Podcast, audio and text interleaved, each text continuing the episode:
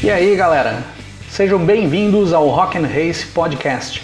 Aqui quem fala é o Cris Silvestre do canal Rock and Race. Aqui no nosso podcast você vai poder curtir as histórias que são levadas em vídeo para o nosso canal no YouTube no lugar que você quiser, dentro do seu carro, no seu trabalho, dentro do ônibus, sem precisar estar assistindo ao vídeo.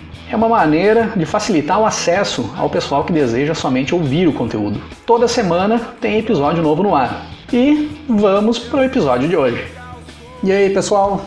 Tudo bem com vocês? Tempos atrás eu fiz um episódio falando sobre corridas onde os brasileiros não venceram essas provas, mas conquistaram resultados ou fizeram performances que foram impressionantes, tão comemoradas ou mais do que muitas vitórias do decorrer da história de brasileiros na categoria. Como sempre, vocês deixaram vários comentários com outras sugestões de corridas não vencidas por brasileiros, mas que mesmo assim impressionaram muito, que eu não levei para aquele primeiro vídeo. E como de praxe, reunidas as sugestões mais citadas nos comentários para mais um episódio da série. Então, segurem aí, a parte 2 do Não Venceu, mas Convenceu, aqui do Rock and Race.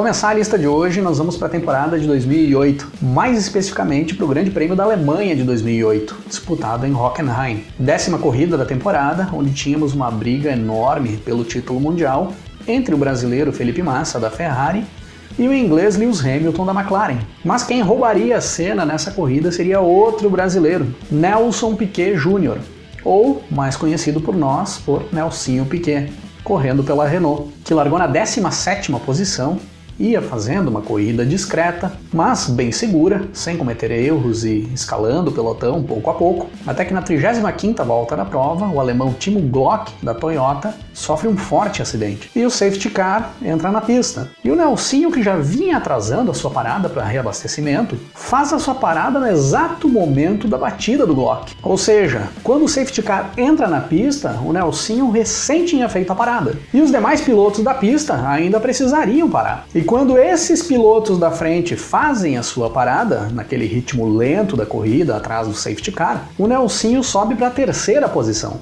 E quando o inglês Lewis Hamilton e o alemão Nick Heidfeld param para fazer as suas paradas, o brasileiro sobe para primeiro e sustenta essa posição por várias voltas. Até que no final da corrida, faltando apenas sete voltas para a corrida acabar, o inglês Lewis Hamilton consegue fazer a ultrapassagem, toma a primeira posição novamente e coloca o Nelsinho em segundo. Posição em que o Nelson Piquet Jr. encerra a corrida, concluindo ali uma jornada muito boa, a melhor da passagem do Nelsinho pela Fórmula 1, inclusive andando mais do que o Felipe Massa da Ferrari, que tinha mais carro do que ele e que brigava pelo título mundial ali naquele momento, que cruza a linha de chegada na terceira posição, logo atrás do Nelsinho, sendo ali a última vez em que nós tínhamos dois brasileiros no pódio na história da Fórmula 1 até os dias de hoje, com um segundo lugar do Nelsinho Piquet comemorado como se fosse uma vitória. No Grande Prêmio da Austrália de 2015, nós tínhamos a estreia do trigésimo brasileiro a participar de grandes prêmios na Fórmula 1, Felipe Nasser, correndo pela Sauber. E o Nasser já dá as caras, fazendo um ótimo treino classificatório, colocando a sua Sauber na 11ª posição no grid de largada, já na sua estreia na Fórmula 1. Na corrida, larga bem, pressiona o pessoal da frente, chega a se envolver em um toque com o pastor Maldonado, que tira o venezuelano da corrida e acaba acionando o safety car. Na saída do safety car e a relargada para a corrida, o Nasser vai para cima do Carlos Sainz da Toro Rosso e faz a ultrapassagem sobre o Carlos Sainz. E nesse momento o Nasser já era o quinto colocado da prova. E a partir dessa ótima escalada no início da prova, o Felipe Nasser faz uma prova de gente grande no Grande Prêmio da Austrália de 2015. Uma corrida muito consistente com um desempenho que não era nem de perto de um estreante na Fórmula 1. Parecia muito mais um piloto experiente andando no pelotão da frente da corrida. Segurou por praticamente toda a prova, o australiano Daniel Ricardo atrás dele, o Ricardo com uma Red Bull um carro muito melhor do que o carro da Sauber, e cruza a linha de chegada no final da prova na quinta posição, para consagrar ali a melhor estreia de um piloto brasileiro em toda a história da Fórmula 1.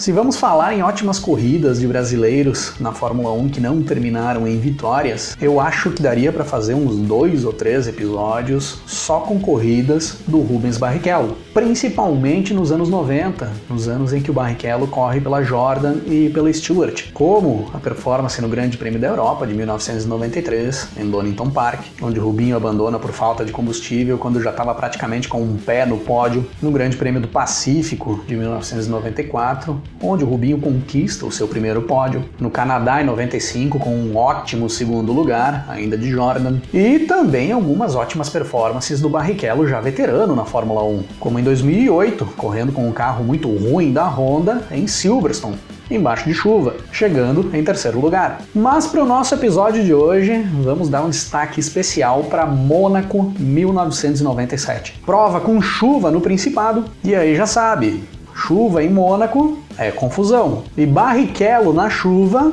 é superação. O brasileiro larga em décimo com o fraco carro da Stewart, que fazia ali em 97 a sua primeira temporada na Fórmula 1. Era uma equipe estreante. E já na primeira volta, após a largada, o Barrichello passa em quinto.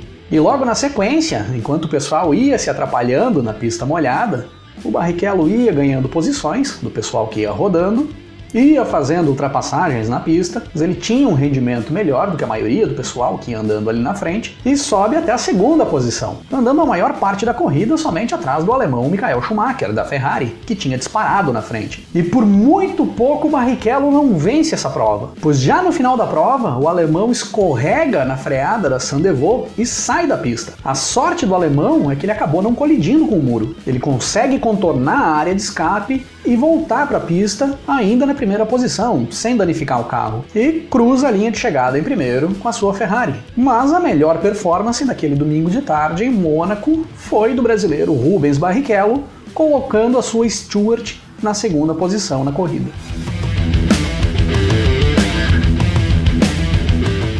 No ano de 2003, o brasileiro Cristiano da Mata fazia sua primeira temporada na Fórmula 1, correndo pela Toyota. E na 11ª etapa de 2003, no Grande Prêmio da Grã-Bretanha, em Silverstone, o Cristiano da Mata conseguia sua melhor posição de largada até então, colocando a sua Toyota na sexta posição. Porém, logo no início da corrida, ele perde umas posições, acaba caindo para oitavo e vai se mantendo por ali. E ainda no início da prova, é acionado o safety car para que fosse retirada uma peça de carro que estava na pista. Tinha se soltado da McLaren do David Coulthard e estava em um local perigoso, poderia ocasionar um acidente. E nesse safety car, a Toyota chama os seus pilotos para fazer o pit stop, para fazer a troca de pneus e reabastecimento. Como a maioria do pelotão não fez o pit stop com esse safety car, o da Mata acaba caindo lá para o final do pelotão. Cinco voltas após esse safety car, ocorre uma invasão de pista. Um padre irlandês entra correndo na pista, passando ao lado dos carros carros com um cartaz na mão fazendo protesto. E é acionado outro safety car para poderem retirar o padre da pista. E aí os pilotos que não haviam parado no safety car anterior, algumas voltas antes, param agora para fazer a troca de pneus e reabastecimento. E o Cristiano da Mata, que já tinha feito a sua parada, pois a Toyota tinha chamado ele antes, sobe para a primeira posição, passa a liderar a corrida a partir dali. E para quem pensou que seria só questão de algumas voltas para que os carros de ponta fizessem a ultrapassagem sobre o da Mata e deixassem o brasileiro para trás, se enganou. Após a saída do safety car e a relargada, o Cristiano da Mata briga de igual para igual com o Kimi Raikkonen pilotando o forte carro da McLaren, se mantendo na frente do finlandês por quase metade da corrida. Os dois disparam na frente, se distanciam do pelotão, brigando volta a volta pela liderança, até a equipe Toyota chamar novamente o da Mata para ele fazer a sua segunda parada para reabastecimento e troca de pneus. O Raikkonen não conseguiu ultrapassar o da Mata na pista com a sua McLaren. Após concluir essa segunda janela de pitstops, o da Mata fica na terceira posição,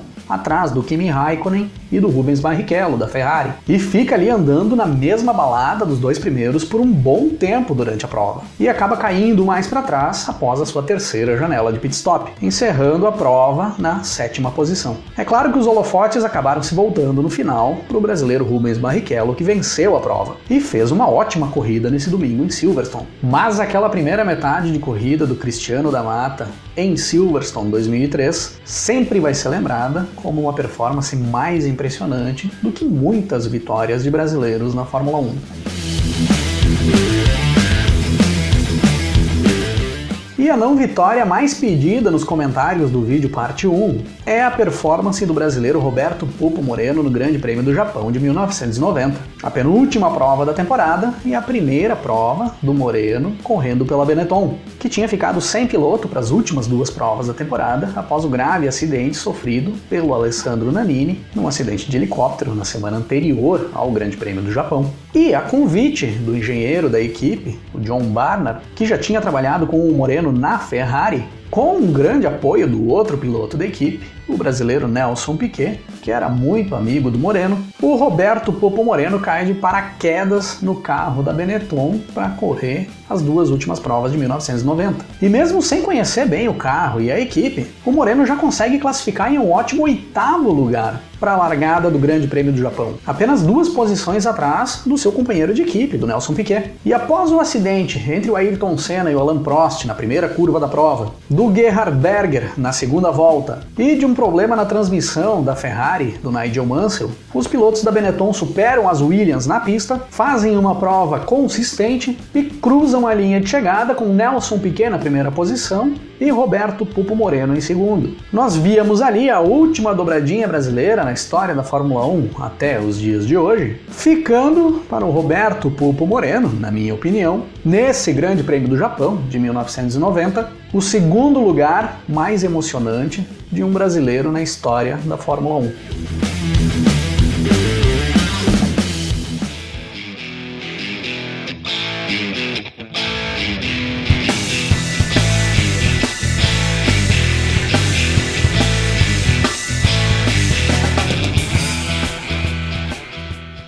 No ano de 2003, ano em que o Cristiano da Mata fez a performance incrível no Grande Prêmio da Grã-Bretanha, em Silverstone, era lançado o álbum Room on Fire, segundo álbum de estúdio da banda norte-americana The Strokes, que apresenta uma pegada mais oitentista do que o primeiro álbum da banda.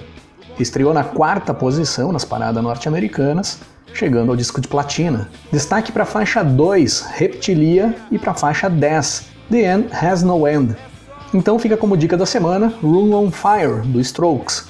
E para encerrar o episódio de hoje, vamos ouvir a música Eita Velho Sentimento, da banda Bob Shoot. Rodando o disco em 1, 2, 3, foi!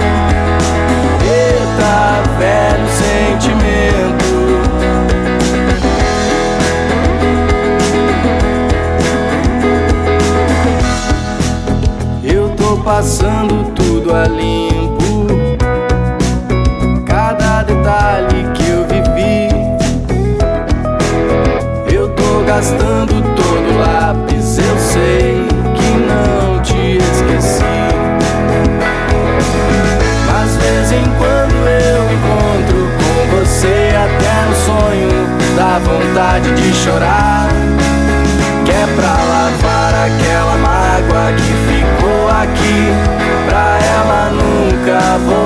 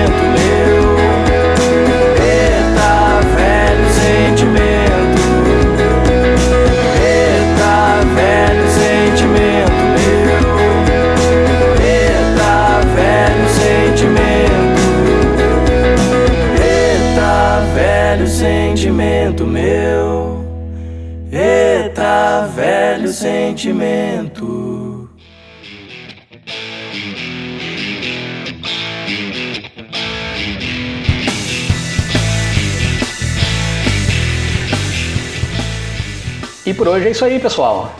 Se curtiu o programa de hoje, assine o nosso podcast e fica ligado que toda semana tem episódio novo no ar. Se quiser ter a experiência mais completa do nosso conteúdo, eu convido vocês a visitarem o nosso canal youtube.com/rock'n'race. Acesse lá, se inscreva no canal e acompanhe todo o conteúdo do Rock and Race. Se quiserem me seguir nas redes sociais é cris8silvestre, tanto no Twitter quanto no Instagram. E vamos nos falando na sequência. Um grande abraço para todo mundo. Até mais. Começo a ouvir acordes, escalas. Eu vejo um maluco na minha sala queimando a guitarra até sumiu na fumaça.